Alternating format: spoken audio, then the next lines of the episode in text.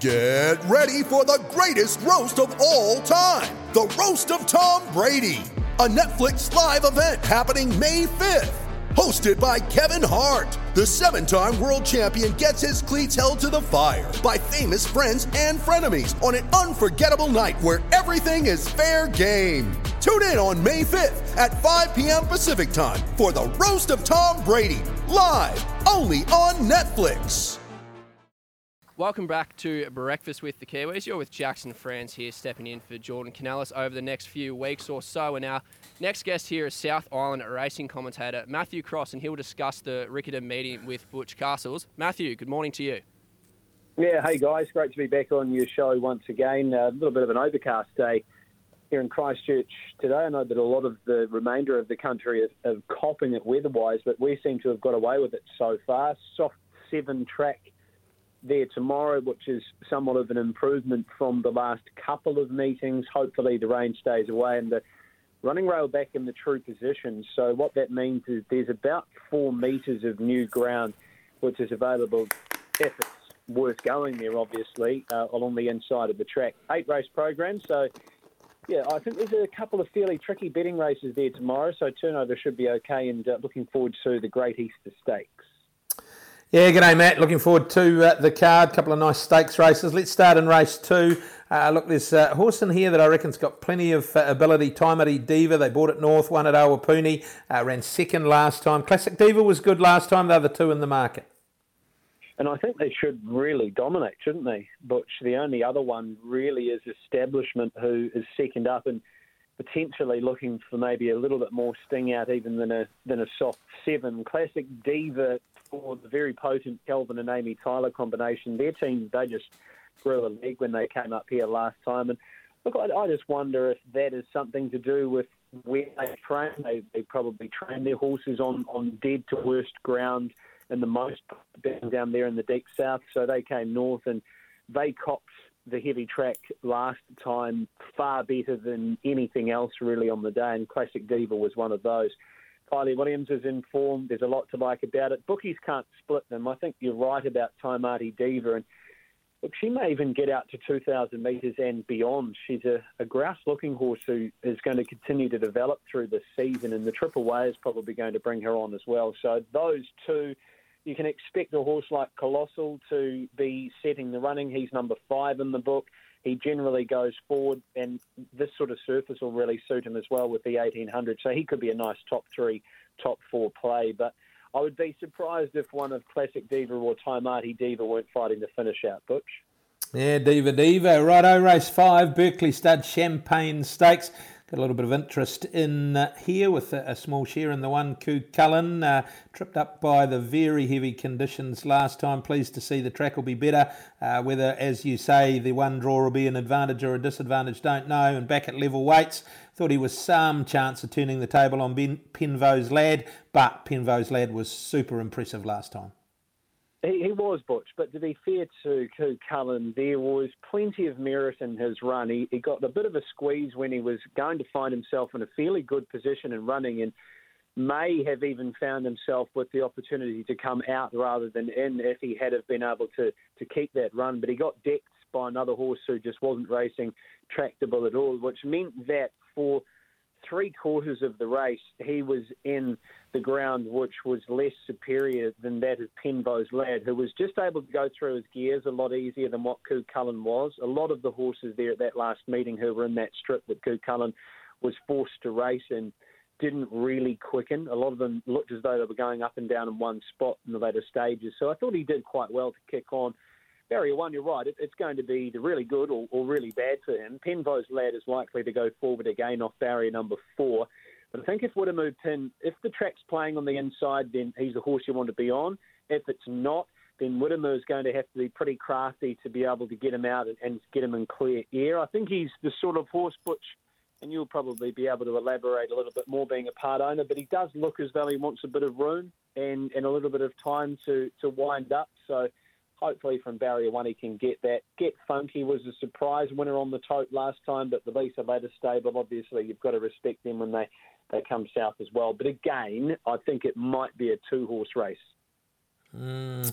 Race six, the Janet Francis. Gee, I thought this was a competitive race. I had absolutely no idea which way to go here, other than I thought La Bellanera was good when winning. Yeah, I can't help you here, Butch. To be quite honest with you, there's, there's a lot of there's a lot of chances here. You, you go forward horses, uh, Sacred Giant, Divine Die, Papa Gina, and probably a La Bellanera who might be able to work across, and, and she could be the one you want to be on. She's got the 54 kilos, which is a decent advantage over some others.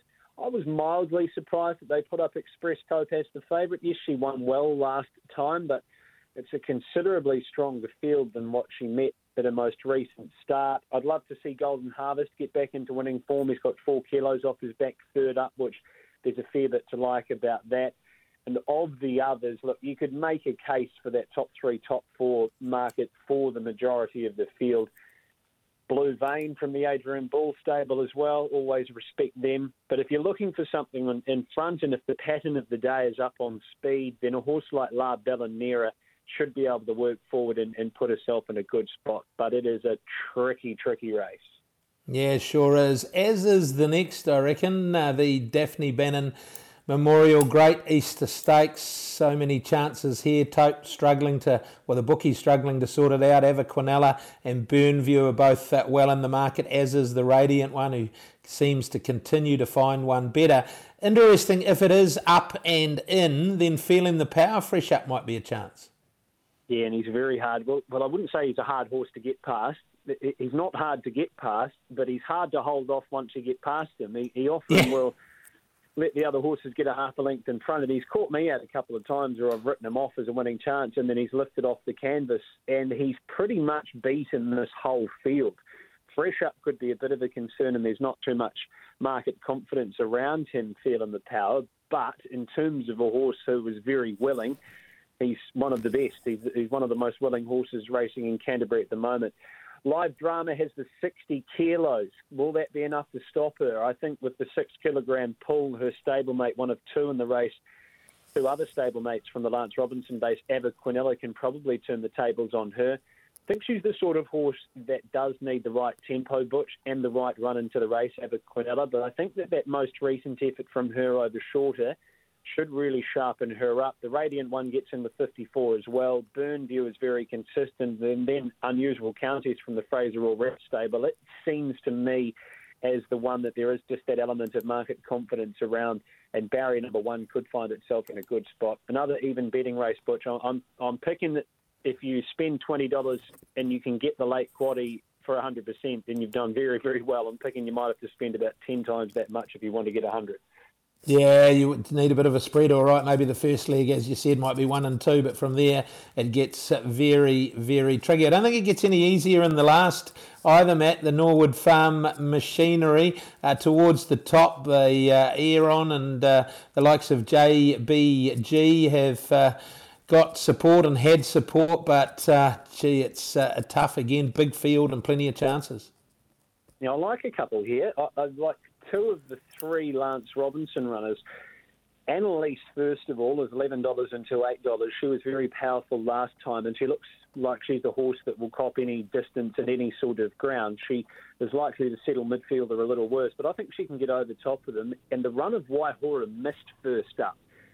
Tina Comignaghi on, wide gate, that's okay, she'll get back. And if they are just starting to come to that outside portion of the track late in the day, I reckon she's the one you want to be on in the get out stakes. She's currently nine and three dollars with us over here at the TAB. Tina Comignaghi on, second up. Lance Robinson, his team is going very well at the moment, and I would just give her some sort of favour at the price. So Waihora Mist would be the get out horse in the last.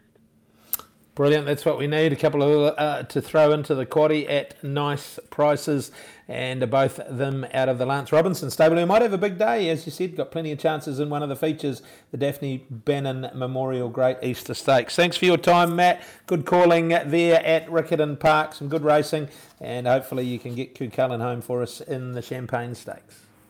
Yeah, I'll be hoping so, Butch. He looks as though he's a horse that might even get a bit better through his three-year-old campaign as well. He seems a fairly genuine customer. So good luck to you and the team, and we'll uh, catch you next time. Thanks for having me on. Thank, thanks, Matt. Thanks for your time. That's Matthew Cross there previewing the Riccarton meeting. Butch, as I mentioned in the intro, it does promise to be a fantastic day's racing there in New Zealand. Is there any standout um, bets for the day for you? In Te Rapa in race six, the Mark Walker train Viva Vienna looks awfully hard to beat there in the two-year-old contest. Yeah, she does. She'll be uh, she'll be very competitive. She was good resuming. It's a strong race. It really is. Uh, we talked to Stephen Marsh. He gave his three all a bit of a push. Even the first starter, mow it down with a big crowd of supporters and ladies in the syndicate coming to watch her on debut in Stakes Company. Solidify though was very good. Gee, it looks like lightning may have struck twice for the Rogerson stable and a son of Redwood. He was super good last time, uh, last week here over the course and distance.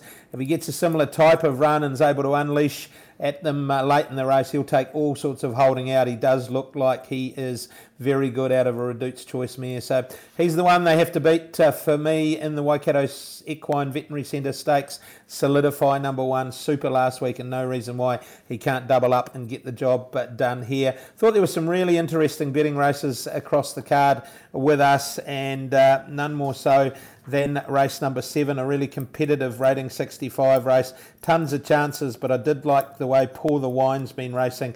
Really, really consistent. Uh, 1400 last time, back to 12 on a wet track, won't worry. And I thought that it was a chance at a nice price. Race seven, number nine, Pour the Wine.